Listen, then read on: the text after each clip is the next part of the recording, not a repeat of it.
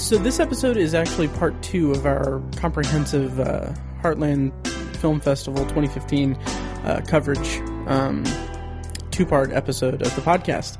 Uh, basically, what happened is we had tons of content between me having recorded with filmmakers throughout the festival and me and Tiny, my co-host, uh, sitting down and talking about it um, for about two hours. So I've decided to cut this into two episodes. This is part two. Uh, part one can be found at obsessiveviewer.com at uh, obsessiveviewer.com slash OV136 or right before this episode in whatever podcatcher you use. It's OV136. Basically, in that episode, I ran down the best films that I saw at Heartland Film Festival, as well as included um, a bunch of filmmaker interviews that I did on the spot at the festival. Um, also, you can go to obsessiveviewer.com slash heartland 2015. That's our homepage for everything Heartland 2015 related. That's all the reviews that I wrote, all of the podcast episodes, all the all the related content to Heartland Film Festival can be found at obsessiveviewer.com slash heartland 2015. So this episode is going to be about going to be focused on me and Tiny talking about the rest of the festival, the rest of the movies that I saw um, during the week at Heartland Film Festival. So I'll let you get to it and enjoy it. And uh, thanks for listening.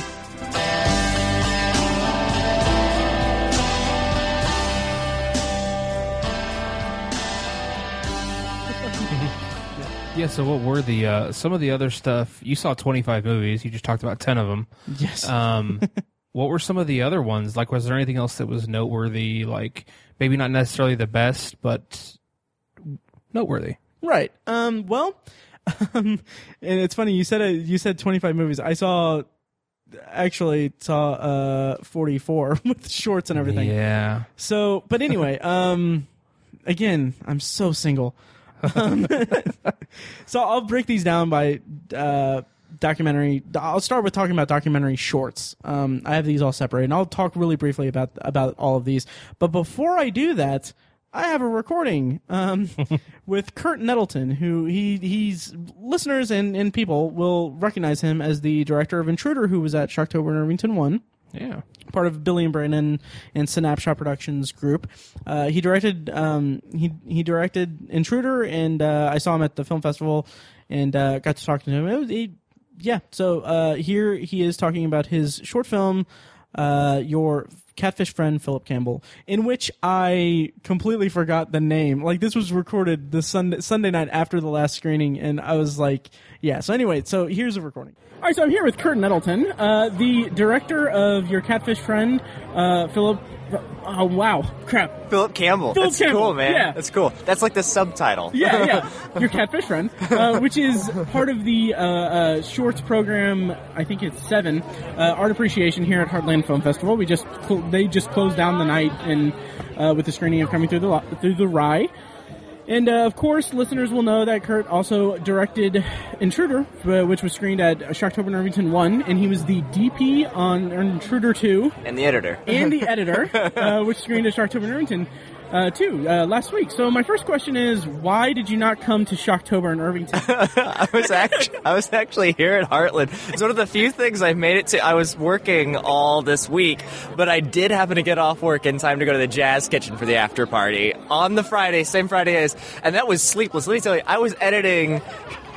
I was editing uh, Intruder 2 all the way up until like 9 a.m. that day, burning copies, like to get ready for the night. So that was a sleepless, yeah. I won't hold it against you. It's no big deal. Um, but uh, yeah, so why don't you tell us about about your catfish friend and how it uh, how it came to be and how it got into Heartland? Like, I I was really excited to see it as part of. Uh, Heartland because I didn't get the chance to see it at Indie Film Fest, which it was, it was part of uh, one of the short films uh, blocks there as well. But I didn't get a chance to see it, so I was really glad to be able to catch it. So why don't you tell us a, a little bit about the short?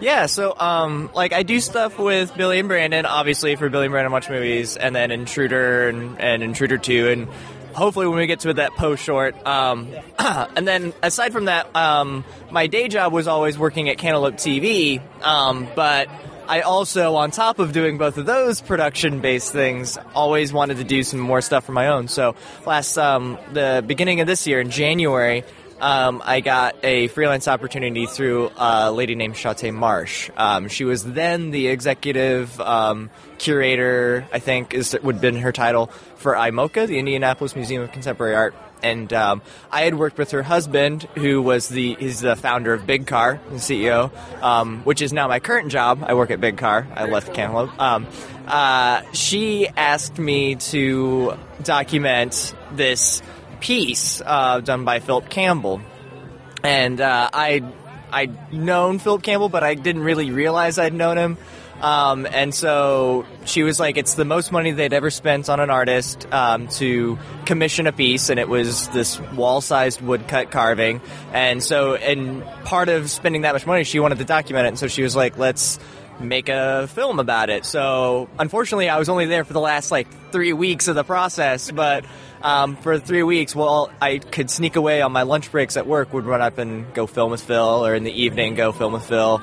Stole some equipment from Cantaloupe to go film with Phil, then brought it back and all that good stuff. So um, it was fun though, and we were really happy with the way it turned out. And it originally was intended just to be a film in the gallery alongside the piece. So you would walk through IMOCA, and as you went back, you see the wall-sized carving, and then you go into the next room, and it's this video about the work. So it's meant to be a 18 minute long series of vignettes or stories about either how it's created or why it was created. Um, but yeah, that that's the piece. nice, that's awesome. Um, I like I noticed in, in the short that there was a there was an emphasis of like kind of you you you shot it in a way that it was very close to the actual wood carving to kind of show the texture of it. I don't really have a question for anything like that, but what was your process in doing that? I guess, and also I really enjoyed that as a visual technique in order to tell the story. So there were there were two reasons for that. One was. Uh, I either had just gotten my macro filters for my camera, or my new lens, I mean, or I was going to buy them, and so I was using some macro filters that were cantaloupes. Um, but more importantly, the inspiration for this, I, I, really enjoyed the idea that this is this huge. It's a massive wall-sized piece, and um, I thought, what a better contrast than to try to capture it one small frame at a time. So every, a lot of stuff is shot either close up or with a macro filter to get even closer up to it. Um, and also along those lines, there is no. You'll notice there's no final shot of the piece in the in the film, which now as I watch it stand alone in a film festival maybe is a detriment. But I think that, I think it went. I think it. Uh, I think the finished product was great, and uh, I'm really excited that, that it got in the Heartland and and Indie Film Fest. Or is it going anywhere else, or what's next for you? Um, um well, uh, actually, it's not going anywhere else. This is my first year applying to any film festivals and so far, um, Intruder got denied from one out of the two. I haven't heard from the second one, which is weird. I need to ch- look into that. Um, and uh, and then your catfish friend got into both. I only applied to Indie Film Fest and to uh, Heartland, um, so I was pretty happy with that. Um, that's a pretty cool record. It's I didn't apply anywhere else, um, but next year, next year I'm hopefully working on with Big Car this this longer actual feature length piece. So awesome. We'll see. We'll see. I don't know. I mean, like all the principal footage you'd call it is done. Um, I want to do a big long round of interviewing. We have some other stuff that's that it's got to be used for, but then um, Jim and I have always talked about like um, doing a really long cool piece, and so we'll see. It'll be my first venture stab into that. well, best of luck to you. And follow up question for that: Which do you prefer? Or what's your process in doing a doing a documentary versus a narrative uh, thing? Which do you prefer doing? To be honest, I don't know. I, I there's pros and cons to both. Um, on the one hand, I don't really think of myself as a documentary person because uh, I, I, feel like documentary people, although like really good ones are made in the editing room.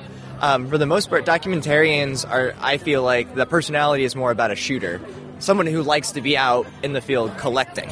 I'm really not that guy, and and I mean, for the last two and a half months, I've been shooting with Big Car um, while they did the occupancy on Monument Circle, and that's what we'll be working on. Um, and it was fun to get to kind of brush up on those skills again, but I'm excited to edit with it. Um, I would say for the on the whole, I like narrative stuff a lot more. But I don't, you know, narrative stuff you usually have to self fund. I haven't quite cracked that code um, and how to do that. And neither has Billy or Brandon or Jared. we'll keep working at it because I would love to see more more narrative and, and documentary stuff from you guys. Um, and final question: What uh, was your favorite movie that you saw here, and uh, like what all did you see? What's your favorite, and how did you feel about Coming Through the Rye? Um, Coming Through the Rye, really good film. Actually, it reminded me that I've never read Catcher in the Rye, to be honest. Yeah. Although it was assigned, I've never read it. Um, and, uh, I'm, I don't know. It was, it was really well done. I have to say though, I think Romeo is Bleeding, hands down, I get why it's the grand prize winner. Like that, it, it floored me. What it, like, and that guy Dante is like an open book of like, just, I don't know. He's just inspiring, man. That's, That's crazy. I didn't get a chance to talk. Do you know if he left already? I, I think I feel like he's somewhere around here. Awesome. So I might need to. I might need to talk to him. I talked to his producer for the for the film. Yeah. And uh, yeah, he, yeah. That that documentary was really good. Um, yeah. Did you did you happen to see Peace Officer?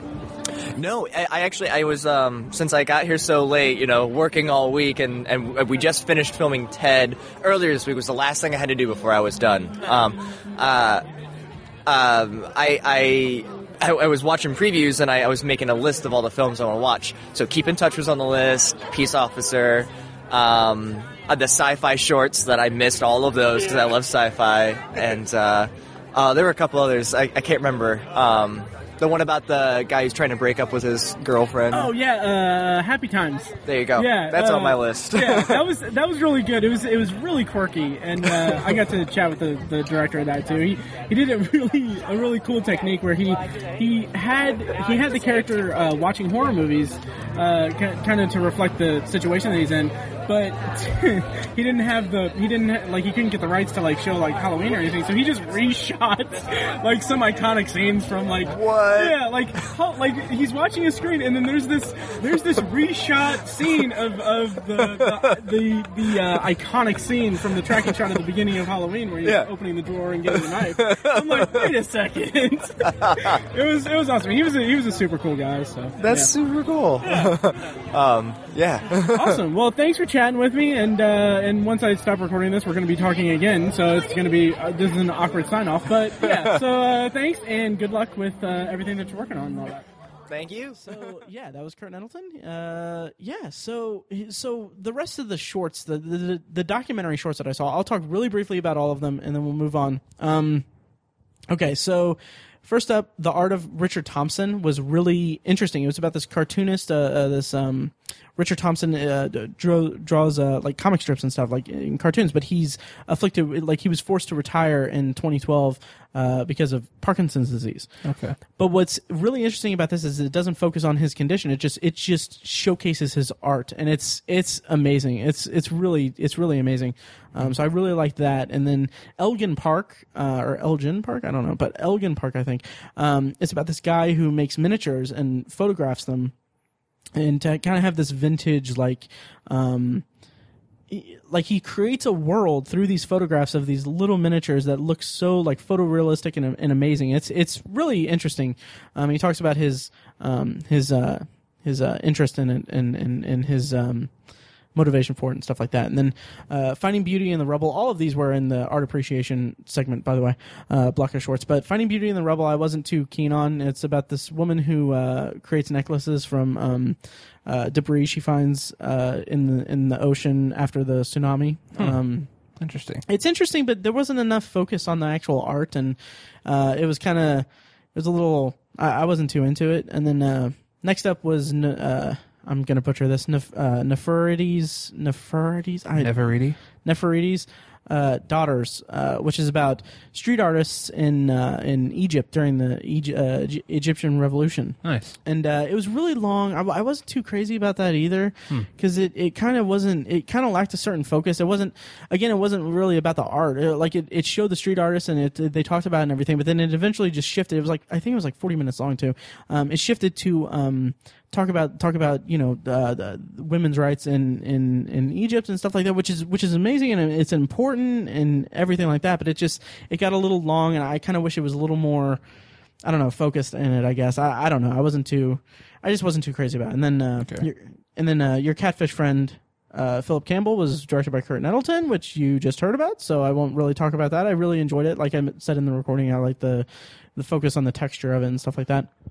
Um, oh God, okay. Um, uh, Growing Home was about uh, Syrian refugees uh, who were displaced and, and put into a, uh, a, a like a campground in, in Jordan.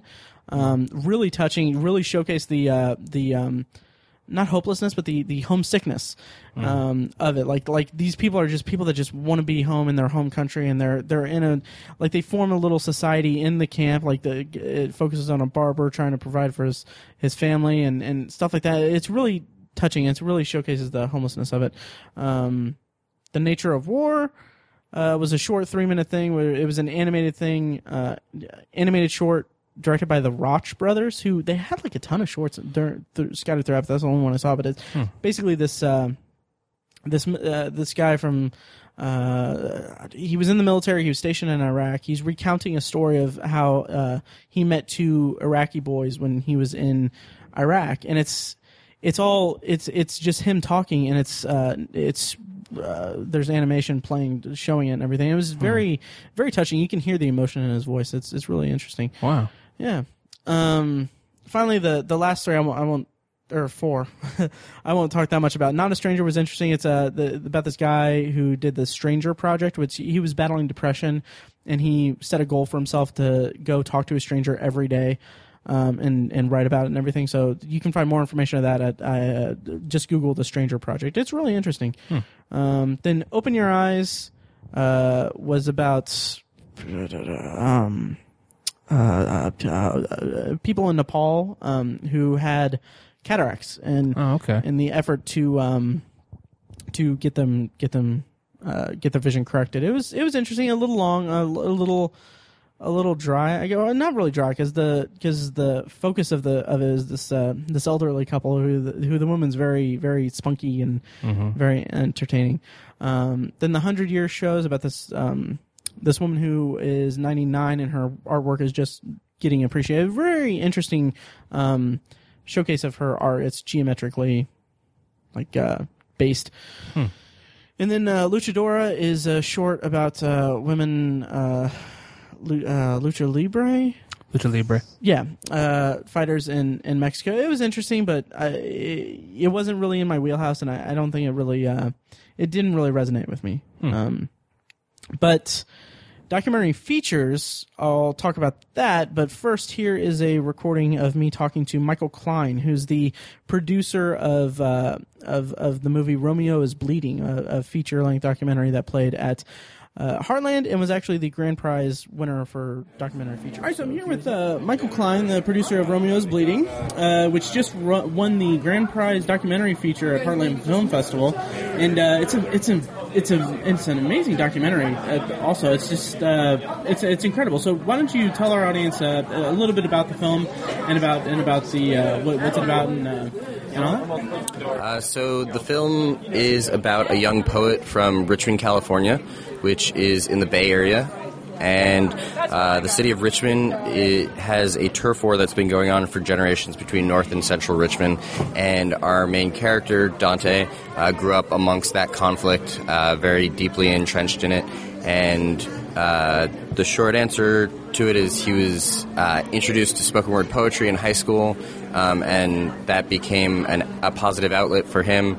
And taking his lived experiences, he wrote an autobiographical adaptation of Romeo and Juliet set in Richmond. Uh, so instead of Capulets and Montagues, it's North versus Central, um, and becomes spoken word poetry instead of Shakespearean sonnets. Um, and yeah, it's a film about artist and environment and the power of one's own voice and self-expression. Nice, yeah, and it's it's a fantastic, fantastic film, as I said. And uh, something that struck me about it was just the way that it was filmed. Like, th- there's just these huge, wide shots of the city, and it's it just really is incredible at drawing you into into the story and, and the, the environment of the of the city of Richmond. And it's just it's it's incredible, and I'm thrilled that it got that that it's getting such good recognition and it's and it uh, won the prize uh, here at Heartland. Um, is this your first time having anything at Heartland, or is this your first experience here? And uh, what do you think of it? Yeah, this is my first time at Heartland, and it is amazing. I've had other friends, filmmakers that have been here in the past and have raved about it, and they're like, "You gotta go, you gotta submit." And so when we got in, we were so excited, and it has not been a disappointment for sure. Great, great. And have you gotten a chance to watch any of the movies here or anything? Uh, and what's what's your favorite been? Yeah, and that I mean that's the uh, amazing part of winning this award, especially like this honor. I got I was lucky enough to see every single film that we were in competition with, and to be amongst such amazing films and still get this honor is just amazing because they all were just such strong films. Uh, and so I'd say all the other docs in our competition are my favorite. Nice. Yeah. And uh, are there any plans for distribution or anything like that for, for Romeo's Bleeding? Where can will people be able to see it um, in the future? Yeah, the um, the that's still in the works, so the exact details aren't figured out. But uh, if people go to our website, romeosbleedingfilm.com, we're on Facebook, facebook.com slash risbyfilm, uh, Twitter, Instagram. Uh, stay in touch, and we'll keep you posted on how best to see the film. Absolutely. Well, Michael, thank you and, and congratulations again. Um, I'm sure that it, it's going to get just. I'm, I'm hoping that people will see this and be able to um, appreciate the, the story being told and all that. And it's. I, I feel like it's going to be it's going to be big at, at, some point in the future. So, uh, congratulations again, and thank you for talking to me. Yeah, it's been a pleasure. Thanks so much. Uh, like I mentioned in the recording, he, it was really good. It was, it was. Uh, I really loved the way that it was filmed, and it's something that I didn't mention in, in my talk with Michael Klein was that the way they reveal certain things, like uh, like you, the way that they reveal kind of the tension on the streets and the violence and everything, is really affecting. It's it's really powerful. Um, so it was really good. Uh, Dream Killer. Did you see this in the guidebook by chance, Tiny? Dream Killer. I may have. I don't recall it though. Okay, it's it's a documentary about this kid or this guy who gets uh, sent to prison for forty years um, for uh-huh. a murder, but the whole impetus of it is that is that the murder happened in uh, I think 2001 and then 2 years later the guy's friend told police that he had a memory of of uh, him and him and him and the guy who got convicted of it uh, murdering the guy. So like that's the that's the extent of evidence in the case.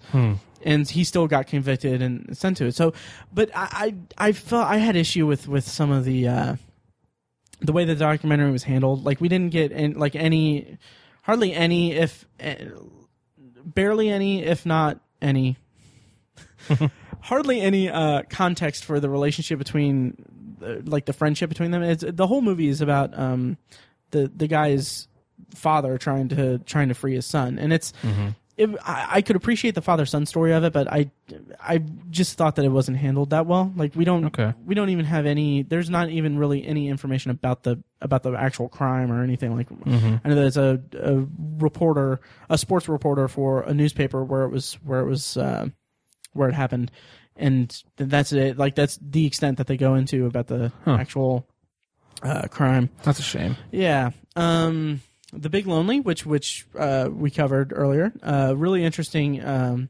really really interesting documentary about the. Basically, they gave.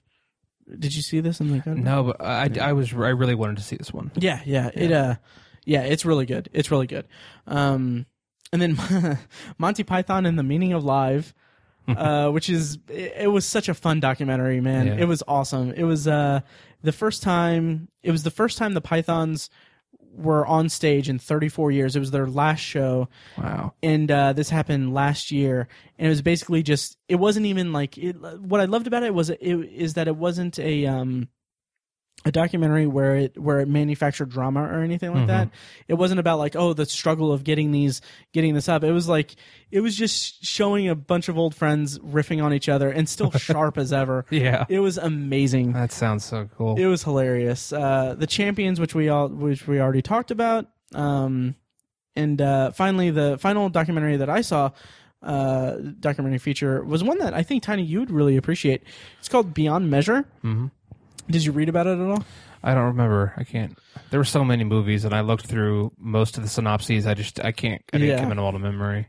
Yeah. So so Beyond Measure is uh, it's it, it's a it's a it's about education reform basically. It's Oh, about okay. um, alternative education tactics, I guess. So Gotcha. about how kids are throwing away the curriculum in terms in favor of a of a uh, unorth, un, unorthodox curriculum and stuff. Okay, and uh, I saw a trailer for it before one of the other Yeah. screenings, and it looks awesome. Yeah, it was really good. It was Nice. it was it was really good. I enjoyed it quite a bit. I was really bummed because I couldn't stay for the Q and A because I had a screening right after it uh, to run over to. Um, plus, I really really had to go to the bathroom during it. That's the worst. Uh, it, it really is. That happened like twice. Um, but so I, I missed out on the Q and A, but it was a really interesting film, and it was really, it kind of it was it, was interesting because uh, like uh, like I'm I wasn't really that good with school or anything, and I always thought like okay, well, school's just not for me and everything. But the the way that it presented. The way that it presented education to to its audience, and, and it wasn't like a, a, a huge indictment on on the uh, textbook based curriculum stuff or whatever, or the memorization and standardized testing and everything. But it it touched on that quite a lot.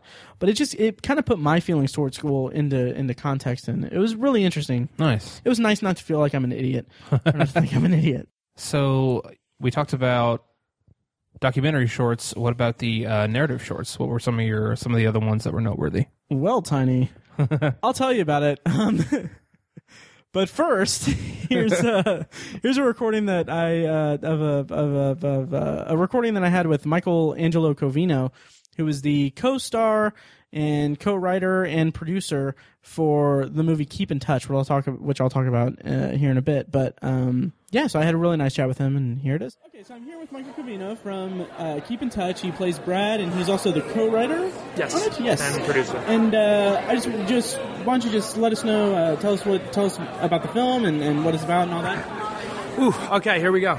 Um, so the film is about a uh, it's about a guy who looks up a childhood crush of his and uh, finds out that she died in a car accident years ago, and. Um, you know, and in searching further, uh, he finds that she has a younger sister who's a musician in New York, and he starts going to her shows uh, just kind of out of curiosity and to reconnect. And uh, he, they end up they end up hooking up and and starting a relationship, but without him ever telling her who he is or what you know why, why he was even at her show in the first place. So it's um, it's sort of a relationship built up upon false pretenses, and it's uh, you know the repercussions of that. And but really, what the film's about is about a guy sort of uh, you know trying to restart his life and trying to find um, a new purpose in his life, and kind of uh, struggling with you know connecting with sort of periods from his past when he was uh, li- uh, you know happier times or seemingly happier times, I guess. Right. Yeah, and that's that's something that kind of really spoke to me was that I mean he, the actor that, that played the main character, like he he really embodied that kind of listless and, and directionless kind of thing. Like you can kind of tell that he had an internal struggle there, and it was really it really came through really well. And uh, it, it was there's a charm to his performance that when he's when he's like looking up looking up the girl and everything, it's like it should be kind of like super creepy, but it, it kind of comes across as an earnest like um, uh, push to, to find some kind of connection. Sure. That really came through really well. And uh, so yeah, so why don't you tell me like um, uh, what's next? Like if you're going to take it to other film festivals or uh, or what's up next for uh, Keep in Touch. Yeah, well, we're going to the. Uh, we'll be at the Austin Film Festival in, like next week. Um, uh, we'll find out about this film festival if we win the grand prize, which is pretty sweet because there's like actual money to be made, and so far it's just been uh, us sinking a lot of our own money into the movie and getting paid not not much. Uh, and then. Uh, and then, so Austin Film Festival. We'll be at like the East Lansing Film Festival, the Cucalorus Film Festival, uh, the Charleston, South Carolina Film Festival, and then um, a couple more like in the future, but that's sort of I think that'll round out most of the big festivals we have coming up, and then you know figure out finding a home for the film and then finding a place for um, you know figuring out what the best way to release the film is and how to get it out in front of people because that's the that's the main goal. And I know that it's, it's on the one of the festival award winners this uh, Yeah. in this in this in this film festival, and it's you know it's well deserved too. It's, Oh, it was a really good really good movie. And uh, also, I mentioned that you're you're you're Brad in the movie. Oh, yeah. uh, you're you're an actor in the movie. Uh, why don't you tell me just really briefly, like your background in acting? Is this is this something that uh, uh, like are you an actor first or a writer first or, or I, your? I think I'm a producer first, so um, I don't know. It's sort of like I think that's just by nature of like even if you want to be an actor, you can't really wait on anyone to cast you in things. So, um, so I don't know. Sam and I started a production company um, a little while back and had, did a bunch of commercials of branded content and corporate videos and anything anyone would hire us to shoot, kind of thing. And uh, and you know, eventually we said we said we want to make a movie and. Um, and I had an idea, and then we started writing it together, and then we shot a short film that we then raised the money to shoot the feature, and kind of built it all out of that. Um, that doesn't answer your question as to if I'm an actor or not. The answer to that is basically I act in a ton of stuff. I do a lot of sketch comedy and uh, improv uh, sometimes, and you know, just uh, I, I, love performing. and I love like improvising more more than acting, but um, this role kind of lent itself to my, my strengths a little bit because I could be funny and kind of add humor to the film, but not uh, but not have to carry the emotional weight of the film because I don't know that I have the chops yet for that. we definitely brought a levity to it while also kind of really exploring the, the drama with, with the character by playing off the character. Thanks. Appreciate that. Thank you. Yeah. Yeah, cool. Yeah, um, well, yeah, I won't take up more of your time or anything, but thank you so much for chatting with me and all that. And uh, where can people find uh, Keep in Touch online? Like, like so, uh, well, the, our website is keepintouchfilm.com. Um, our Facebook page is, I guess, forward slash Keep in Touch Film, and um, that is those are like the two spots where we do like Facebook is where we kind of give most of the information as to like where you could see the film, what the next screening is, all that stuff, um, and then the website too, obviously. But um, yeah, I would say sometime by mid to late November we'll have a better idea of what the release strategy is or who's going to be distributing the film, and then we can kind of uh, you know better inform people as to when it's going to be coming out. That's the that's the hope. Cool. Awesome. Well, uh, good luck on the future film festivals and on uh, tomorrow night's awards. Awesome. Yeah, thank you so much. Yeah, no appreciate problem. it. All right, thanks again. Thanks, man. Yeah. So narrative shorts, Tiny. Um, these these first three were from the sci-fi shorts uh, block, um, much like the ones I mentioned earlier. Um, Against Night was a Russian a, about a Russian cosmonaut who who crash crash lands in I think it's uh, I think it's China or so, it's somewhere, but he has these hallucinations um, afterwards. And, and uh, have you ever seen the original uh, Solaris from Uh, 1972? no, I've not seen the original. Okay, it's it's it's a really crazy, mind bending sci-fi movie, but um, very slow too. But um, but I mean, it's incredible. I loved it. Yeah. Uh, but this kind of echoed that a lot. It, it reminded me a lot of it, like aesthetically and and in terms of story and everything. Um, and I liked it. I, I liked it quite a bit. It was it was nice. Nice. Um, Dust, on the other hand, I wasn't too keen on. Um, it was about a uh, a world where um, there, there's a plague. It, it was kind of muddled. It was it was kind of it was an interesting story. It was an interesting mythology, but instead of having a story like a f- more focused story, like it seemed like all the dialogue kind of seemed to expand the uh, the mythology that, of it uh, more and more, and it was Okay. it got kind of muddled. But it looked it looked really good though. Um, and then movies in space was freaking hilarious. uh, it's about a guy who gets sent to he's he's like the uh, the Earth ambassador to a new alien civilization that that people have uh, have um, have come in contact with. So he's there, and uh, he gets uh, basically the guy that he's that he's staying with is like, hey, let's watch a movie, and like the movies uh, in this civilization are are just uh, flashes of light. and and the guy Travis is the is the Earth Ambassador guy. He is based like he says like he he like says some offhanded thing because he has no like he doesn't get why it's a big thing. Yeah. Uh, he's like, oh, what if they did or uh, isn't that the same thing or whatever or. Oh, oh, it's like, uh, isn't it the same thing? And then they watch a couple more movies, and then the guy shows him his his film. He's like, "What if you, what if you, or like he asks for tips, and he's like, I don't know, what if you make it like yellow in that scene?" And then he becomes like a like he like that launches him to become like a a very powerful producer and studio executive in that in that Hollywood thing. It's it's a brilliant satire of Hollywood. Oh my God. And it's it's freaking hilarious. That sounds It's- awesome. Yeah, it's called Movies in Space. Um, and then the other four uh, shorts. These next three were from uh, the this that or the other uh, block of shorts, which I didn't I didn't really find a common theme with them or anything, but. Uh, okay. Uh, Born with It was about a Japanese, uh, a, a, a biracial Japanese kid who goes to school, and all the like Japanese kids think that he has AIDS because his skin, like, because his skin is he's he, his skin's black. Oh. It's really interesting because it's uh, it takes it takes a uh, it takes prejudice like some like something as horrendous as prejudice and and um, uh, raci- racism and stuff like that, and puts it through through uh, the uh, uh, the uh, the filter of of naive children and, and the innocence of childhood. is a really interesting, uh, really interesting short film. Um, Dakota was about a um, a, a border a border control agent guy um, who who he he is investigating a, a truck that's in the middle of like nowhere in the middle of the desert.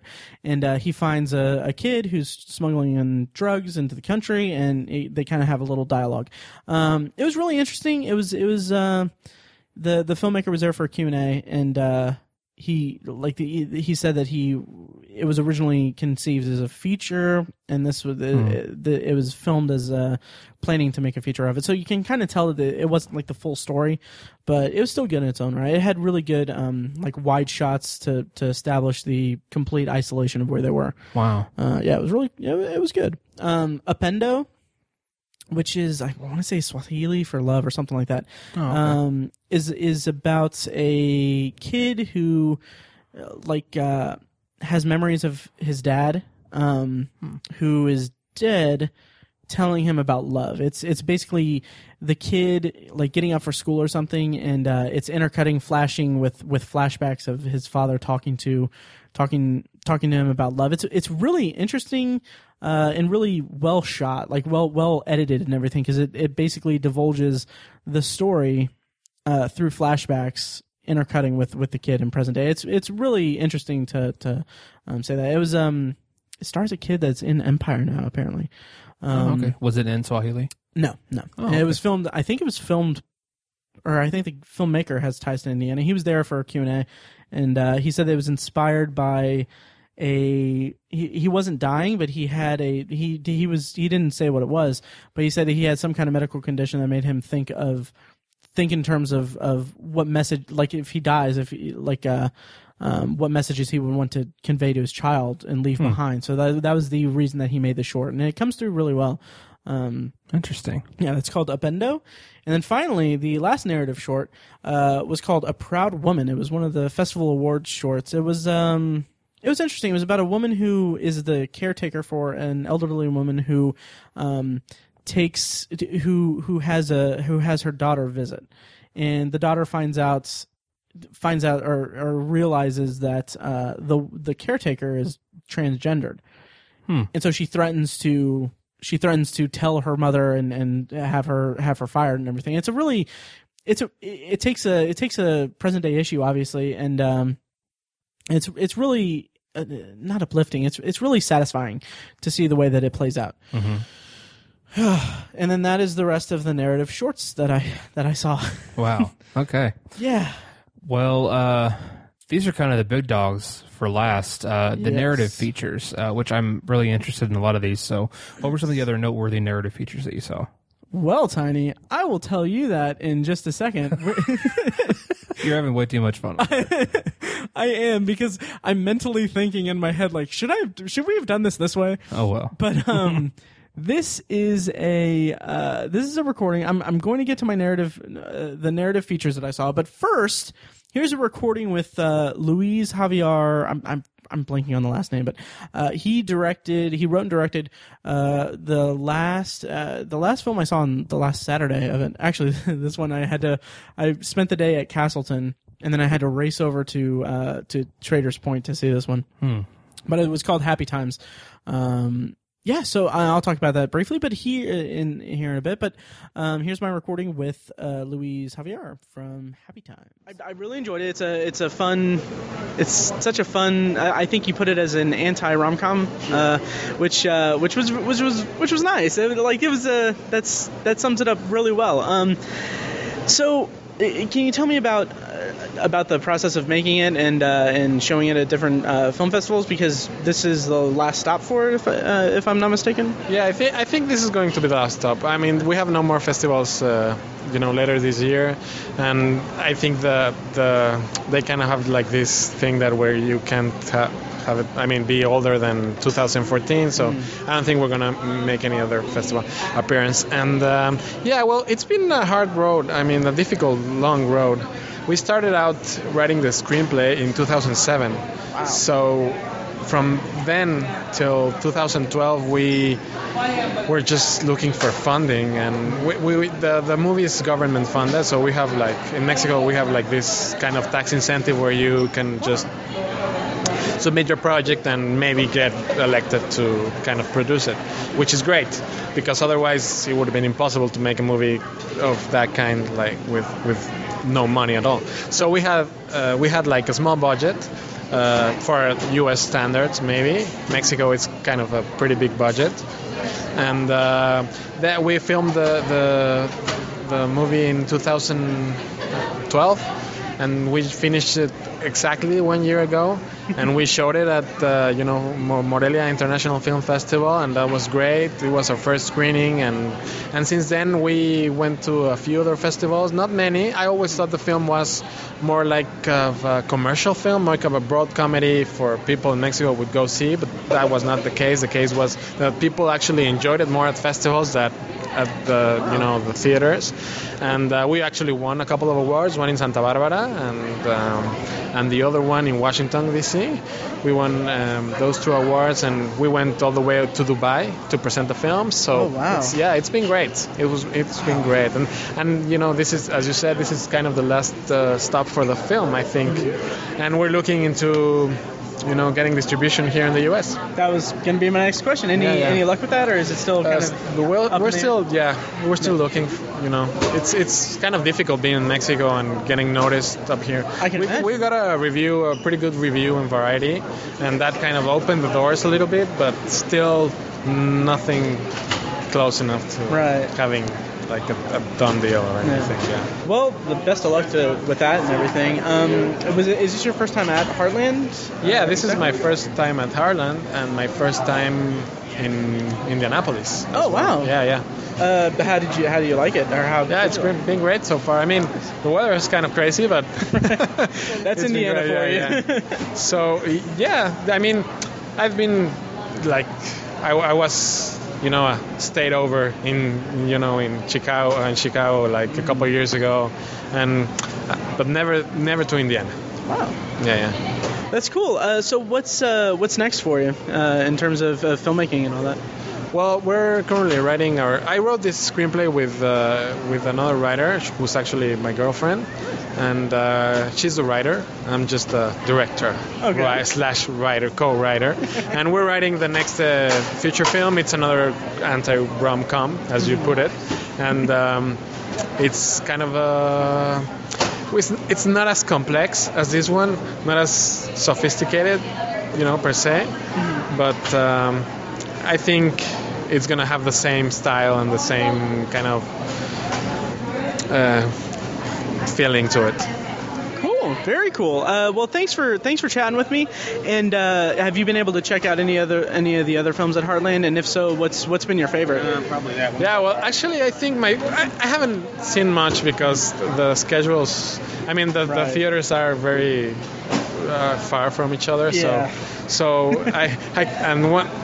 The one I saw just now was uh, Raiders. oh, I love that. Uh, yeah, I love that film. I think that was the best. I didn't. I, I, I think I only saw 3 And that was the. I mean, it's so great. I remember when I was a young kid and I wanted to make films So it's it really it's really inspiring, but at the same time, kind of depressing that Yeah. they didn't pursue it since Oh yeah. when they were young. There's that nice little like bit of poignancy to it that it's it's kind of it's you know it kind of pulls at you, but then they offset it with so much comedy. Just the way that they Yeah. talk about talk about their adventures of, as kids and then show the footage. It's just it's juxtaposed with that. It's just hilarious. But- Yeah, yeah. It's, it's kind of bittersweet, but I, I Yeah. really liked it.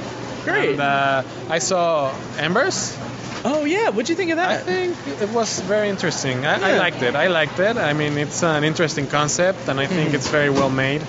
And um yeah, Original. I thought it was original. Yeah, it's funny. It was uh, part of it was filmed in a in a city like way like in the northern part of uh, Indi- Indiana, and uh, there was another film at Indie Film Fest that was also also shot in that city. So like I I just seen that film in uh, in July, and then I saw Embers the other day. I was like, wait, I just saw like that that exact area. It's because both were kind of post-apocalyptic uh, movies. So What was the other one? uh, it was called uh, Chrysalis. Um, Oh, I saw a film. oh yeah. Yeah, I think Yeah, it was pretty good. It was, Yeah, it was yeah, pretty good. Yeah. Uh, well, I won't take up any more of your time. Uh, congratulations on a on a long festival run for uh, for for Happy Times, and uh, best of luck to, to your future projects and all that. Thank you. Thank you very much. Glad you liked the film, and thanks for coming. Yeah, no problem. So yeah, the the movies that I saw, the the feature length narrative features that I saw. Um, first up was the 33, which I mentioned was a uh, about the Chilean miners. I saw a press screening the day of Shocktober in Irvington. Um, you know, it was good. It was it was a fun like or, not fun, but it was a it was a gripping like uplifting retelling or uh, or uh, feature uh, movie about about the Chilean miners, which is which is a story that I didn't really follow on the news or anything. And one of the things I really appreciated about it was that it didn't um, it it didn't put an emphasis on like the news store news aspect of it. It was it was very much about the miners in in the mine, the 33 miners that were trapped in the mine for 69 days. Um, and it was also like it was the thing that I had asked Patricia Riggen was uh, how she how she was able to handle the dual narrative, um, which the movie is kind of segmented between a story the storyline of the miners in the in the mine and then the above ground rescue efforts, um, both the practical the the practicality and bureau, uh, bureaucratic nonsense that went into to trying to get trying to get them rescued.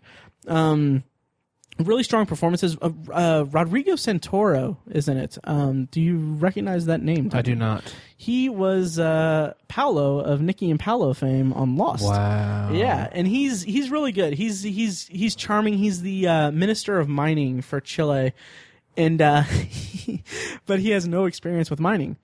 um, so it's it's it, it- and he's kind of cutting through the red tape, and he's getting he was getting them rescued and everything. So it was a it was a really it was a it was a good uplifting movie. Um, uh, uh, Bob Gunton is that his name? Um, the guy who played the warden in Shawshank Redemption. Mm-hmm. Okay. He plays the president of Chile Really? which uh, is kind of interesting. I don't know if it's because I know him from other things that I, I kind of felt like he was out of place. I, like I'm not one to really pick apart accents and stuff, but it was it was kind of weird to see him try to do a, a Chilean accent. Um, Yeah, that's interesting. It was it was it was interesting, and it kind of took me out of it a little bit. But um, overall, it was overall it was pretty good. It was it was it was quite good. It opens wide in November thirteenth. and uh, Antonio Banderas was also in it, right? Yes, he plays like the uh, the kind of um, um, uh, uh, de facto leader of the of the Oh, okay. miners in the mine. And uh, th- you know something that the movie kind of touched on is that um, also in the mine was uh, Lou Diamond Phillips. Oh, I didn't know that. Uh, That's yeah, cool. he he plays kind of uh, one of the one of the engineers of, of the mine. Hmm. And so there's a moment, uh, kind of early in their entrapment, where uh, they're kind of butting heads over rationing food and stuff like that. And I kind of wish that it would have. Um, and I, I mean, sure, they're kind of hampered by you know it being a true story and, and following Mm-hmm. following what really happened. But I kind of wish that they would have explored more of like uh, like a um, the the drama between those two and kind of like struggling for power because I thought that was a really strong dynamic. I will also say before I move on to the next movie that there is a really there's a really nice scene where uh, they're eating the last of their food and they're all around like their little makeshift table and while they're eating their last food like it shows just uh, them hallucinating not hallucinating but it's like their ideal like last meal basically it's a very Oh, okay. touching very very powerful sequence and it was very spectacularly shot um yeah so next up is the truth about lies which uh it starred the guy who was uh the stoner in the cabin in the woods Okay. yeah, and it's about a guy who is a pathological liar, basically. Uh, and it's it's kind of funny. He he loses his job, his girlfriend, um, and his apartment all on the same day. His girlfriend is played by Mary, Mary Elizabeth uh, Ellis. Yeah, uh, the waitress from from Sunny, and uh, i- and from there it's it's like he strikes up a friendship uh, with his like uh, it's hard to explain with his best friend's cousin who's married to a guy who he weaseled his way into a job at his company uh, by pretending that he had a a big a big tech tech company that he sold. Okay. It's about his relationship or his his relationship with the girl, and it, you know it was it was just okay. It Uh-huh. was it was pretty funny. Um, but there was some segments of it like uh his there's a subplot involving his mom where the mom is just I don't like she just did not do it for me. Like she was really over the top and kind of a kind of a goofy character and didn't really fit well in the movie. Um, and plus I couldn't really get behind the uh uh the the the character is a very pathological liar. Like he's he lies all the time, and I couldn't really get behind his story or get behind you know what his um uh, like why I should root for him basically because he's lying his way around everything. So, but anyway, it, it was okay. Um, whew. Next up is Embers, which is uh, it's a it's a sci-fi um, post-apocalyptic movie where basically the planet has been afflicted with a neurological plague that continuously wipes out the memories of everyone. So it's it's it's literally it's basically like Memento on a global scale. Wow. Yeah, and it's about it's it's really fascinating because it takes uh, um um different perspectives. Like it shows it shows sev- several different uh, uh, um, uh, standalone storylines basically and intertwines them. So there's like a couple who are who have these little ribbons to remind them that they that they are around each other and so that they clearly have some kind of connection. So that's how they stick together.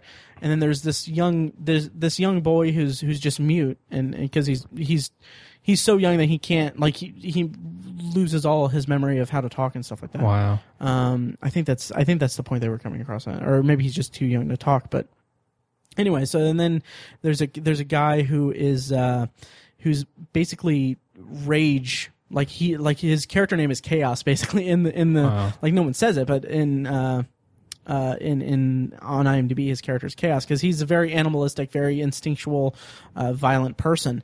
Um, and there's a bunch of other different characters. There's a there's a mother, uh, a, a, a daughter and father character who are in isolation in this in this futuristic bunker.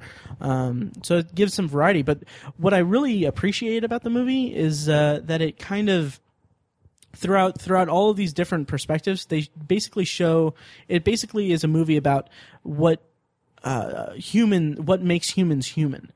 And it's kind of like it's it's a really interesting kind of uh, uh, narrative device having everyone constantly losing their memories and constantly reimagining or re- rediscovering things. And it, it's Yeah. really interesting um, next up and i'll be quick with some of these uh, the ambassador to Bern was uh, you might actually be into the into this one tiny Yeah, it sounded cool. yeah, it's uh, it's only seventy six minutes, which I thought was interesting, but it's a dramatic retelling of an incident in Bern, Switzerland, where two Hungarian uh, uh, immigrants broke into the to the embassy and took the ambassador hostage. Um, it's a thriller. It's it's uh, it's yeah.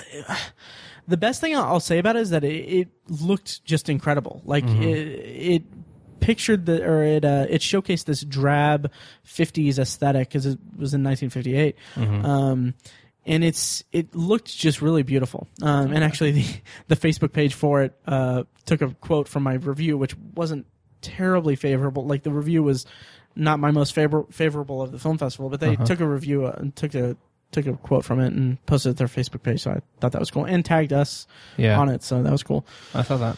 yeah, so the Ambassador Bern. Um, and then Superior was one. Did you see the description for this one? I saw this. I wanted to see this one. I was gonna try to squeeze it in, but I didn't get to. Yeah, I was really looking forward to this one too. It was uh, it's a it's a movie about in 1969 two two best friends uh, embark on a an adventure to uh, ride their bikes um, uh, 1300 miles around Lake Superior. Wow. in 19 in summer of 1969 before they go their separate ways as one of them is going to college and the other is going to enlist in the military and uh, go off to Vietnam. Um, it was good. I it was good for the most part. Um, I I kind of I really wish I could have stuck around for the Q and A because the filmmakers were there and the filmmakers are really young too. Um, I think they're like 25. Wow. Um, yeah, and I actually met the mother there when going in. Um, I thought it was okay, but it kind of se- seemed a little, uh, a little in- inconsistent tonally. Okay. Um, like like you don't really get a sense for you don't really get a sense of of why this trip is really important to them or why why it had been important in their planning as children to to do it.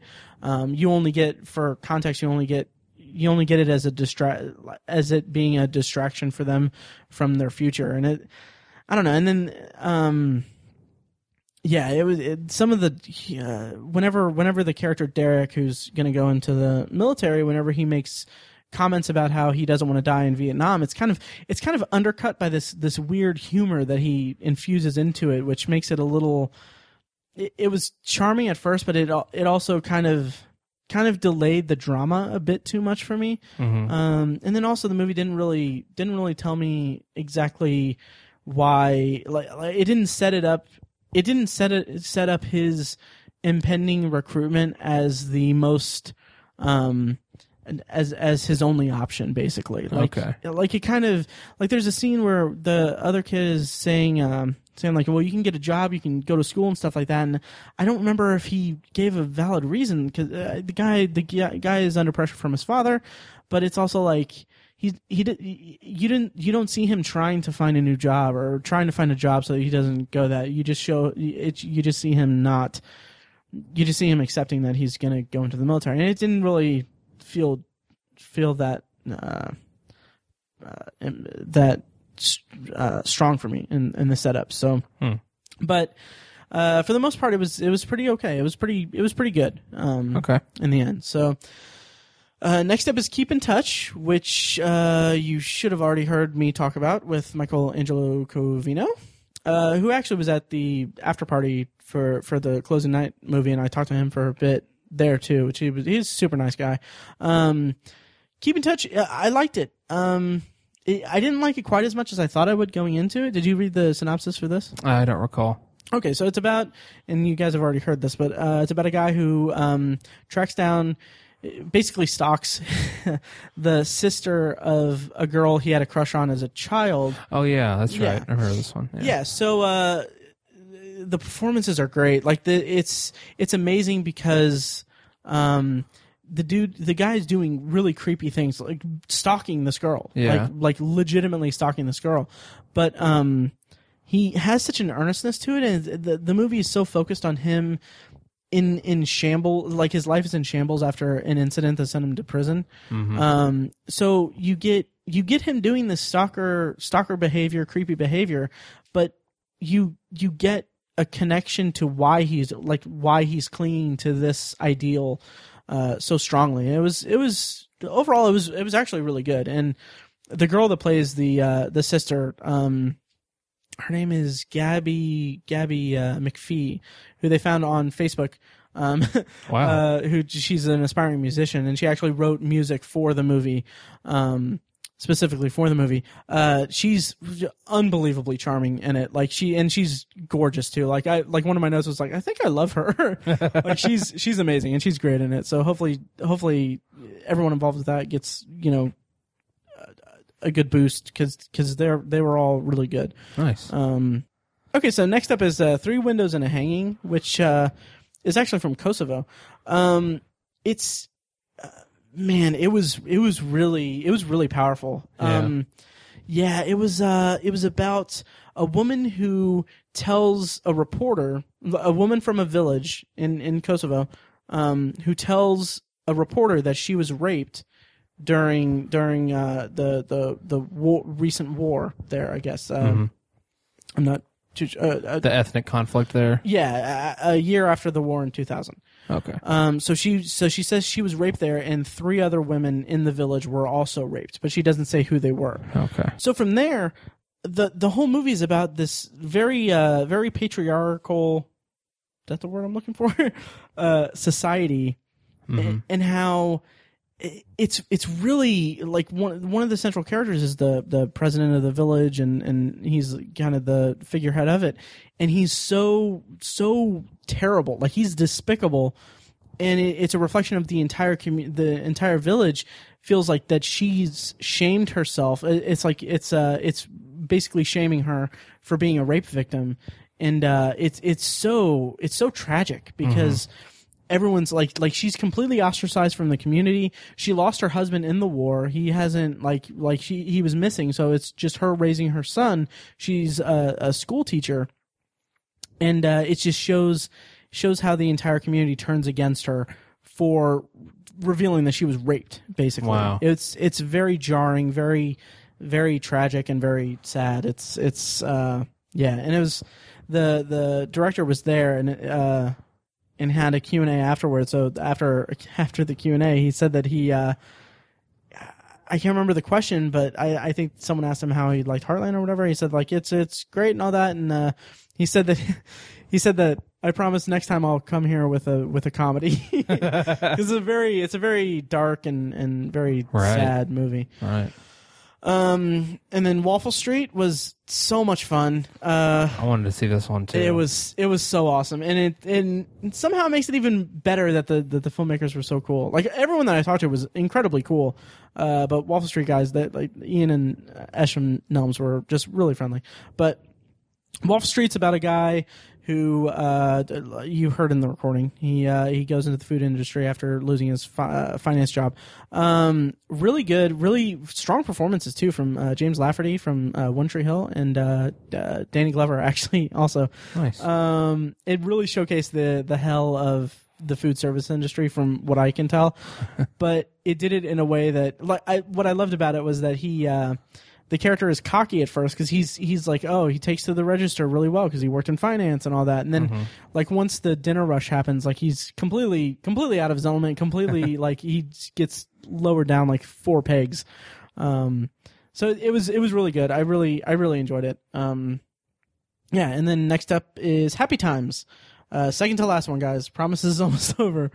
um, so Happy Times was uh, a movie, and like we said before, an anti rom com where he it's a it's a Mexican film about this guy who tries to break up with his girlfriend, and then hires a service to do it for him. um, it was okay. It was it was it was pretty charming. It was a fun like quirky quirky comedy. Um, yeah, it was it was fun. It was fun. Um, nice. and yeah, That sounds like an Adam Sandler movie. He starts a breakup service. I mean, it kind of does. I would give it so much more credit than that, though. Nice, okay. Um, it was it was more fun, more fun than that. okay. Um, yeah. Uh, finally, guys, we're we've come to the end. Nice. Okay, so the last movie of Heartland Film Festival 2015, the closing night movie, was Coming Through the Rye. Which, before I talk about it, I I was actually really uh, really happy because uh, Greg, the uh, the uh, marketing director for Heartland, um, who like I talked to him intermittently throughout the throughout the uh, film festival, and he's super nice guy. Um, after we did the red carpet thing, which we'll talk about after I give my thoughts on coming through the rye, uh, he was like, "Hey, do you want a ticket? I know it's sold out, but I think we have a few extra ones." And for context, my press pass got me access to every movie except for the special presentations, which include opening night, closing night films, and a few special presentations throughout the throughout the event. Um, or throughout the festival, and coming through the rye, of course, being the closing night movie was one that it didn't give me access to. So it's a thirty dollar ticket. If I used a uh, they, we had a promo code for press that gave us half off. So it was like a fifteen dollar ticket that you just gave me for free. So I thought that was really nice. nice. Um, yeah, so it's basically this guy James Sadwith. He's a writer and director of it. He, um, when he was a kid, he was obsessed with The Catcher in the Rye. Um, and wanted to adapt it into a play. And so when he was uh, in uh, a, prep school, uh, he went in search of J.D. Salinger, uh, who i- who was obviously very famously a recluse. Um, so coming through the rye is is uh, an, a version of, of what he did. Um, it's about a kid named Jamie, played by Alex Wolff, who's the brother of Nat Wolff. Um, uh, he he goes on to search for uh, J.D. Salinger, and it's it's a really it's a really interesting uh, drama. Um, uh, it, it, it was really good. I really I really liked it. Um, uh, it was an interesting hybrid of like a of a of a road movie and and about his first love with uh with the with the female lead uh, uh Stefania Owens who played uh, Dee Dee. They had really strong chemistry and it was it was really it was really it was really good. It was it was really good. I liked it a lot. Um, Did you see anything about that or anything? I didn't. I don't remember Okay. reading about this one. Yeah, it was on a separate page of the of the guidebook, but it was really good. Have you read The Catcher in the Rye?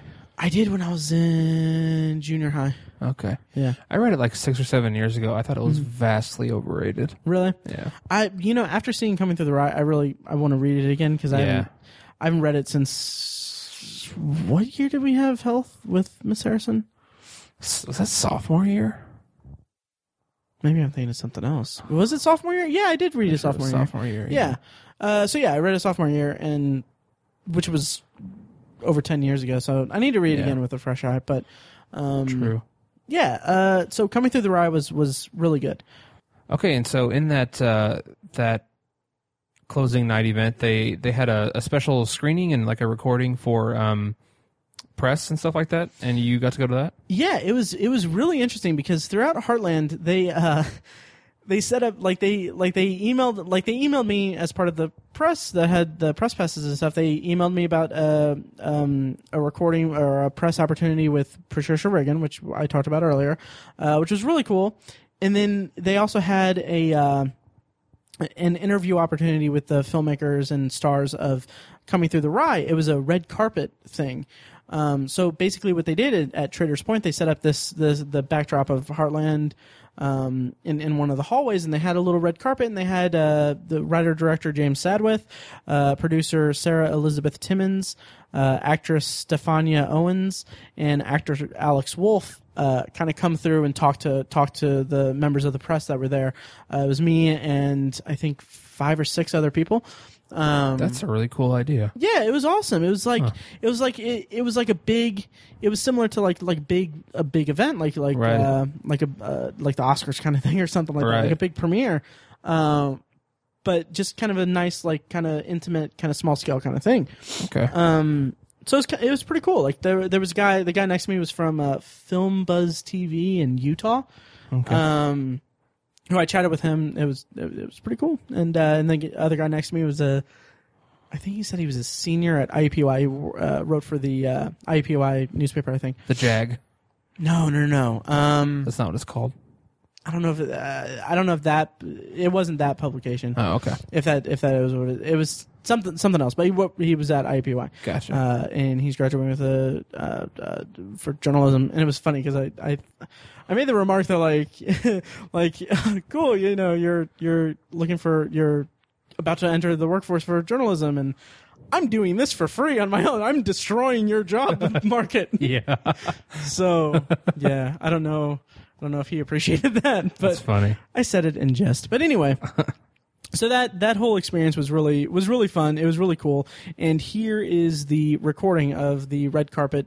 Um, the red carpet event with uh, in order of where you'll of what you'll uh, in order that you'll hear them in it's writer director producer James Sadwith uh, producer Sara Elizabeth Timmins actress Stefania Owens and actor Alex Wolff Hi James, my name is Hi. Matt from Obsessive Viewer. Um, so you haven't you put an emphasis on on uh, uh, you were determined to cast teenagers in this in this film.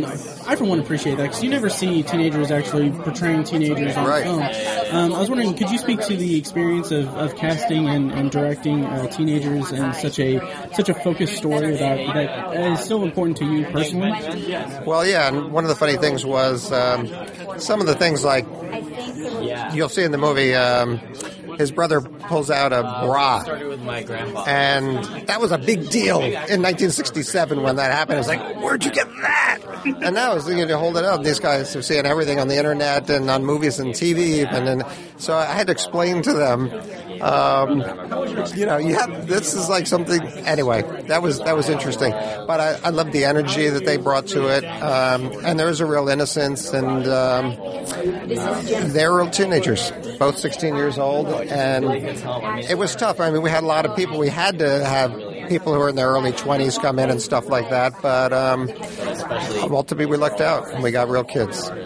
Nice. That's that's fantastic. Like I said, you never you never really see that. Usually they cast older. Right, I know. You Uh, watch yeah. high school movies and these people are in their 20s and Exactly. It, it makes me feel a little bit better about getting older, but you know, it's they're not kidding anyone. But um, so in adapting such a, such a personal story from, from your from your youth and everything, did you have any? Um, was there any trouble getting it to screen or fitting it into into a, uh feature length narrative? Or did you have to make any cuts, or, or is there anything in the film that you didn't want to, or that you couldn't weren't able to uh, include for time constraints or anything like that? Well, that was the one thing that was kind of liberating on the one hand, because in TV you're always cutting for whatever the hour allotment is at that particular decade. You know, it was it used to be an hour, it used to be like 52 minutes, and then it was 50 minutes, and then it was, now it's 45, I think. But um, so I felt like I was going to be liberated there. So basically, I just cut for pacing.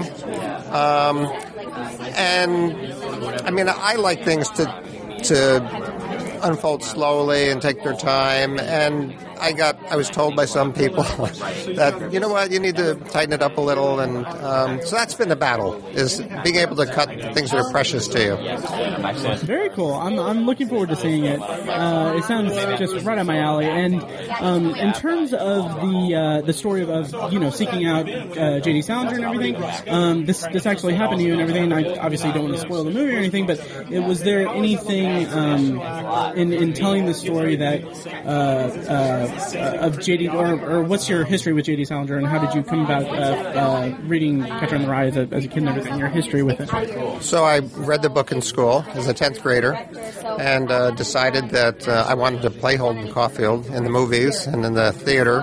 And so I took it upon myself to adapt it as a stage play to put on at school. And you'll see all this. It's uh, all in the movie. And um, then I felt this need to go find J.D. Salinger. I think, you know, at the time I said I, wa- I wasn't really asking his permission because I was afraid he might say no. so I was going to sort of get his blessing, and I just felt that he recognized me. That's actually a line in the movie that he actually say, "Oh, this is the kid to be Holden Caulfield," and uh, didn't quite happen that way, but. Um, that's that was the connection. Well, you got to tell your story, and I'm really excited for it. And uh, best of luck to, to and congratulations on all your success with it and everything. Thanks very much, Matt. Hello again. Hello. Hi, I'm Matt from ObsessiveViewer.com. Oh, nice to meet you. I'm yeah. Stefania. Nice to meet you. Um, so, so I was wondering what um, drew you to the to the story, and, and what kind of uh, what, what were some of the challenges of, of filming filming the filming the movie? Um, well, I am from New Zealand, so um, I just got the script from my agents who sent it to me, and um, I put myself on tape, not actually reading the full script, but um, when I knew that Jim was interested, I read the full script, and I think it's it's such a real story, and the relationships between Jamie and the other characters are um, really realistic and raw, and I think that um, it tells a great first love and a journey and um, so I think that was that was something that I really loved about it because it was so realistic and I could really relate to the teenage characters. Um, and a challenge.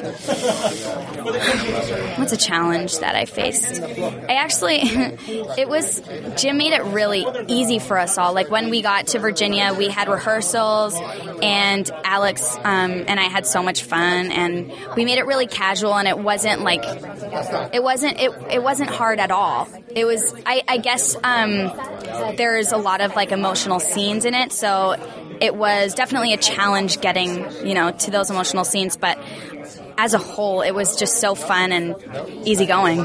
Great, that's fantastic. And uh, and also, I would be remiss if I didn't if I didn't ask you about this, but um, I'm really looking forward to to Krampus. And uh, Oh. just if, if you want to say just something about uh, about that, uh, if, if uh, yeah. Uh, I'm so happy. Um, yeah, Krampus is coming out the last week of November, and I'm so excited. It's um, it's something different because it starts off as like a family comedy Christmas movie, and then Krampus comes to town and starts picking people off one by one. So it's definitely going to be something different, and I'm really excited that it's um, being released during Christmas time. So hopefully um, it picks up and it does well. But I'm really excited for it. Nice. Well, congratulations on, on, on this and, and all your all your success and everything like Thank that. I'm sure that you. it's going to be great. And uh, yeah, it was a pleasure chatting with you. And uh, yeah, thank you. Thank you so much. Hi. I'm Matt from ObsessiveViewer.com. And uh, so, so your production company, I was wondering if I could ask you about that. Um, it, it focuses on strong female characters and, and projects like that. What, what drew you to this project? And uh, and yeah, Well, it's it's a true story. Um, I think that you've got very inspiring characters based on Jim's journey, and I think that there's a line in the movie where um, J.D. Salinger says to Jamie, who is the director, you know, is based on the director, he says, "Jim, you're a smart boy. Go do something of your own." And I think that there's a lot in that line that you know. So often we define ourselves by trying to follow what other people are doing, but you know, at the end of the day, I think it's really looking within yourself and seeing what your greatest strengths are, and um, how you can take your strengths and really inspire others and go create something on your own, no matter how scary it is. And you that kind of is the essence of you know Life Out Loud films, which is you know inspiring people through the stories. You want people to leave the theater, you know, wanting to follow their dreams or reunite with a relative or somebody they might be estranged from. I mean, it's about it's about making more than just a film. It's about making a difference and hopefully inspiring people. And I think that that's exactly what this film does. And it's even more inspiring that it's based on somebody's true story. Yeah, that's one of the most appealing things about it for, for me personally because I, I love any kind of any kind of story like that and inspiring, and it seems perfectly in, in keeping with the theme of Heartland Film Festival itself. Um, have you have you had any um, uh, uh, history with Heartland or anything like? that? I do. We were um, very honored in 2013 was my first time here with one of our other films called Wish You Well, which is based on a David Baldacci novel, and had a great time. And it's an honor to be back here as closing night film. Great. Well, uh, thank you, and and congratulations on on, on the film, and uh, best of luck to you. Thank you. Thank you. Hi, Alex. My name is Matt with uh, ObsessiveViewer.com. Hi, how you doing? Pretty good. How are you? I'm good. Good. I just got here. I'm a little tired, but yeah, I'm good. All right. Well, congratulations on the film, and and I'm really excited to see it. I was wondering, did you have, any, did you feel any pressure um, um, tackling the role, tackling tackling a role that is based on the, the uh, writer and director? Yeah, it's a lot of pressure. Yeah, I felt tons of pressure the whole time, actually. But but it was also totally a lot of fun. And, and Jim made it really clear uh, early on that he didn't want me to do like a full-on imitation of him. You know, he wanted me to sort of take my own thing and bring it to it, and sort of, and, I, and that's sort of what I did. I did it. You know, there's all that element of this sibling gone, this uh, this you know dead brother, and there, and that's so painful and hurts so much, and and I have a brother, and so I, I feel like that uh, that informed a lot of the character about a, a, a kid dealing with the loss of his brother. That just really killed me, and and Catcher in the Rye is like my favorite book in the whole world. and It has been since I was 12, and I just said in a, you know a bunch of other interviews, my my grandpa read it, signed it, passed it down to my dad. He signed it passed it down to my brother. He signed it, and then he passed it to me and signed it when everyone was 12. And um, it just changed my life, and it changed all of our life. It's a family tradition. And so I really did. I mean, I was obsessed with it. I went home and I would read at least 30 pages a night. I read the book probably total like four times throughout the movie because I would read it and then I'd start over and read it again. And I just read it. And, and, and but the hardest part was differentiating Holden and Jamie, and that was a big, big turning point. So I had to do that. But playing Jim, I, I looked at a few pictures of him when he was young and, and imitated a lot of his clothing. That was the main thing. I got a lot of his clothing and his hair, and I was trying to do that specifically. Yeah. Very cool. Well, thank you. And uh, and and yeah, uh, have you ever been to Heartland or anything like that? I've, I've never been to Heartland. I've heard of it. It's you know it's a big fun festival, but yeah, I've never I've never been. This is my first time. I've been to Indianapolis a few times though. Yeah, yeah. Nice. Well, thank you for your time and uh, congratulations on the film. And, and Thanks, uh, yeah, I'm looking forward What's to your name? What's your name? Matt. Matt. Yeah, nice to meet you, Matt. ObsessiveViewer.com. Nice, obsessive viewer. Yeah. You're an obsessive viewer. yeah. I like it.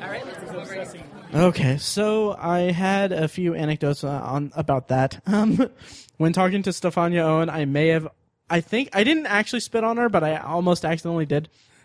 Um, and then, uh, as you heard, my God, I jumbled a question to to the director so hard. It's it's pretty bad. Um, and then also, I was kind of one thing that I really appreciate about Heartland was that they gave us a press packet with with information about the movie and the actors and everything. So, um, before I had that, like I was trying to think of what to ask Alex Wolff because I didn't, I hadn't read up on the on the movie yet. So like one thing I, I toyed with asking was like, okay, so your brother is Nat Wolff, who works, uh, who has a strong working relationship with Josh Boone, who is uh, currently working on X Men New Mutants, uh, which is a franchise in which Jennifer Lawrence has appeared. So can you please tell your brother to tell Josh Boone to tell Jennifer Lawrence that I love her?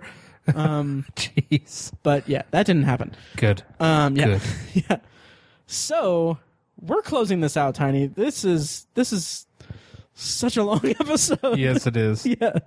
So it was a huge event. So. it was, it was. So do you want to intro this uh this this last one? Yeah, so this last part are the ones we wish he, we could have seen. Um, Matt said 140 some movies in 10 days. Yeah. It's impossible to see all of them. It's just Right. impossible. And so, Yeah, of course, I- some are going to slip through the cracks. Right, like and like while while thinking about this or, or trying to come up with it or uh, or looking through the looking through the schedule and everything, I was I might edit this out. Um, do you remember the line in Schindler's List where he says I could have saved more or something? Yeah. I basically thought like I could have seen more. so basically, I'm the Oskar Schindler of Heartland Film Festival. Pretty much, yeah. I might cut that out. Uh, no comment. um, well, uh, at the top of my list, the ones that I really wish I could have seen was Raiders, uh, the story of the greatest fan film ever made. That just sounded so fun to me. I'm really bummed that I missed that one. Yeah. Yeah. And then um, Fourth Man Out sounded like such a great idea for a movie. Um, sounded funny. It sounded awkward and, and and touching at the same time. I really wish I could have seen that one. Um, Keep in Touch, which I you mentioned earlier, um, that just sounded like creepy and, and like and like such a such a um such a unique situation to put yourself in. Um, I, I I would have enjoyed seeing someone explore that.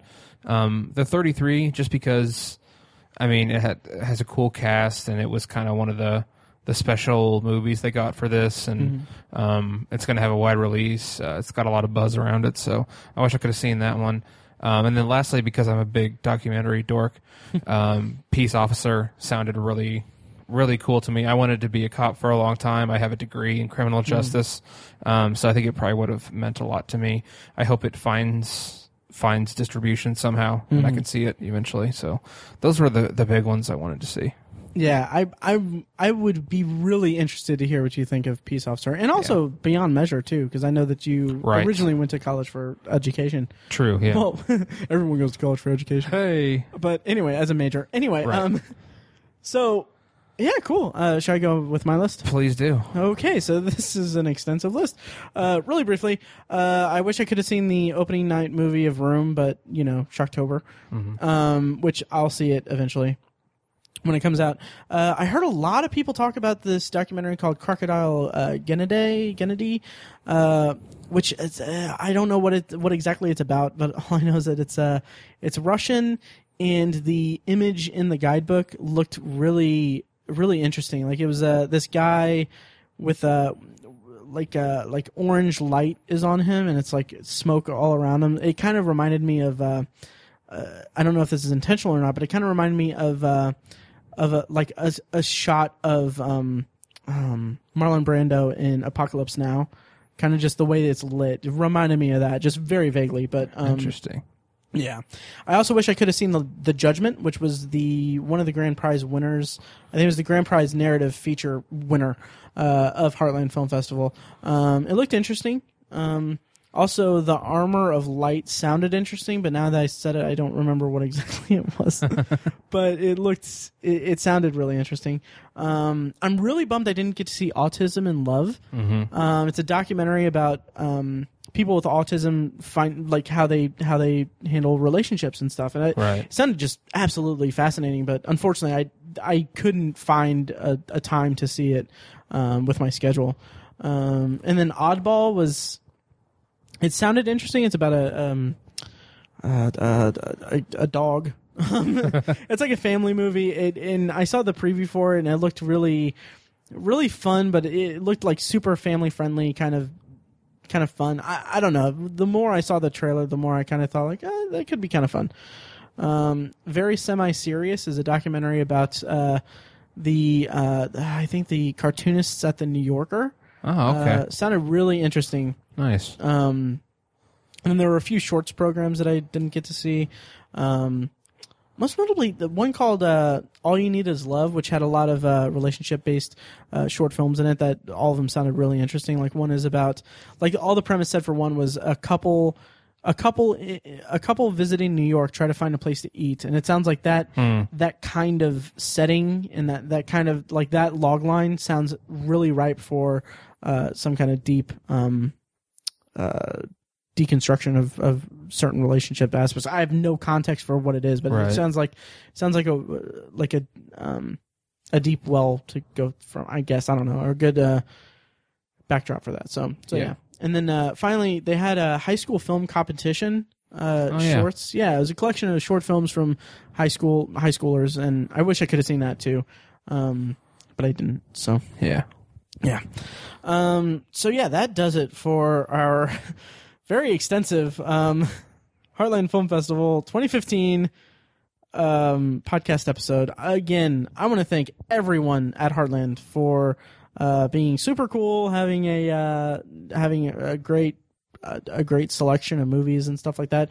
Particularly um, Sarah and Greg from like they they were part of the marketing team. They were I talked to them uh, consistently throughout it, and they uh, didn't seem bored by me. So that was cool. Nice. um, yeah. So yeah. Any parting thoughts on Heartland? Uh, I really hope next year I can do more. Um, Yes. Hopefully, my company won't buy another company that week. right. So, right. um, Hopefully your company doesn't grow. yeah, hopefully it Or- doesn't. yeah. I'll be fired tomorrow. right. Um, so yeah, I, I really want to do more next year, uh, even if I don't get a press pass, because what little of what little of the festival I was exposed to, I really really enjoyed, and I want to see more of it. Oh, tiny. This this is not going to be the last time we get press passes or something. yeah, I think so. like I was too way too like I was really I was really satisfied with that, and I I'm yeah, and it was funny because after Indie Film Fest in July, I was like. Um, I need to do more things like this and more things like this, and I didn't think like I had emailed them about a press pass, but I didn't get a response from them because it was like two weeks before it. Um, and then I just DM'd Heartland about a press pass just on a whim. So I'm definitely gonna seek out more press passes and stuff like this and, and things like this and definitely next year for Indie Film Fest and Heartland I would like to, you know, do more with it. cool. So here's to 50 screenings next year. Wow. Yeah. Don't I'll, hold me I'll to shoot that. for like eight. nice. nice. We'll see. Yeah. All right. Well, thanks for listening, guys, and uh, we'll be back next week with I think we're going to do a review episode of Steve Jobs. I believe we are. in the can. Cool. Awesome. Well, thanks for listening, guys. And uh, oh, you can find more information about Heartland uh, at heartlandfilm.org or heartlandfilmfestival.org. Um, really great, really great um, organization, and I believe they have like certain things uh, popping up uh, intermittently throughout the year. And in I think March they'll have. Uh, some of the best, I think, at, at the Artcraft Theater in Franklin, which I talked about a few episodes ago. Um, they'll be screening Best of the Fest. Uh, it's a collection of some of the best films from Heartland and Nice. a marathon thing. So be on the lookout for that. And uh, as always, we don't have a sign off, so thanks for listening. Thanks, guys. thanks, guys.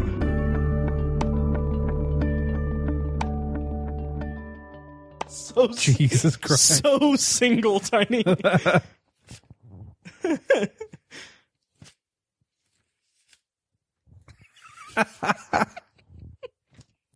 Oh my god. I'm almost there. okay. I'm gonna put this as the tag for context. I just got my notes out and I I filled up a notebook. I literally like I I have a, a reporter's notebook. I I filled it up and then started from the back and filled up the not didn't fill up the the I filled up about half of it on on the other side of the pages Wow. uh, all throughout Heartland. Add obsessive viewer. I'm single, people. Uh, okay. Um, Thank you for listening to The Obsessive Viewer, presented by ObsessiveViewer.com. You can find more of our episodes at ovpodcast.com, and you can subscribe to the show on iTunes, Stitcher, or your preferred podcast app. The Obsessive Viewer's theme song is An Eclipse of Events and is provided by Loudlike from their EP Mistakes We Must Make. You can find that and more great music from them on iTunes and like their Facebook page at facebook.com slash loudlikemusic. Any and all feedback on the podcast is encouraged. You can email the hosts individually at Matt, Tiny, or Mike at obsessiveviewer.com or send an email to the podcast in general at podcast at obsessiveviewer.com. Check out the Obsessive Viewer blog at obsessiveviewer.com where we post movie and TV reviews and the occasional editorial about the business of entertainment. You can also like us on Facebook at facebook.com slash the obsessive viewer and follow us on Twitter at obsessive viewer, at obsessive tiny, and at I am Mike White. If you want more obsessive content in your life, check out our sister site, obsessivebooknerd.com, for book reviews, author spotlights, and a general celebration of reading. Finally, if you're philosophically curious, check out Tiny's side project podcast, The Secular Perspective, which explores the concepts of faith, religion, and existence from the perspective of secular hosts. You can find that at thesecularperspective.com and subscribe to the podcast on the podcatcher of your choice. Again, thank you so much for listening. We love you. Be excellent to each other.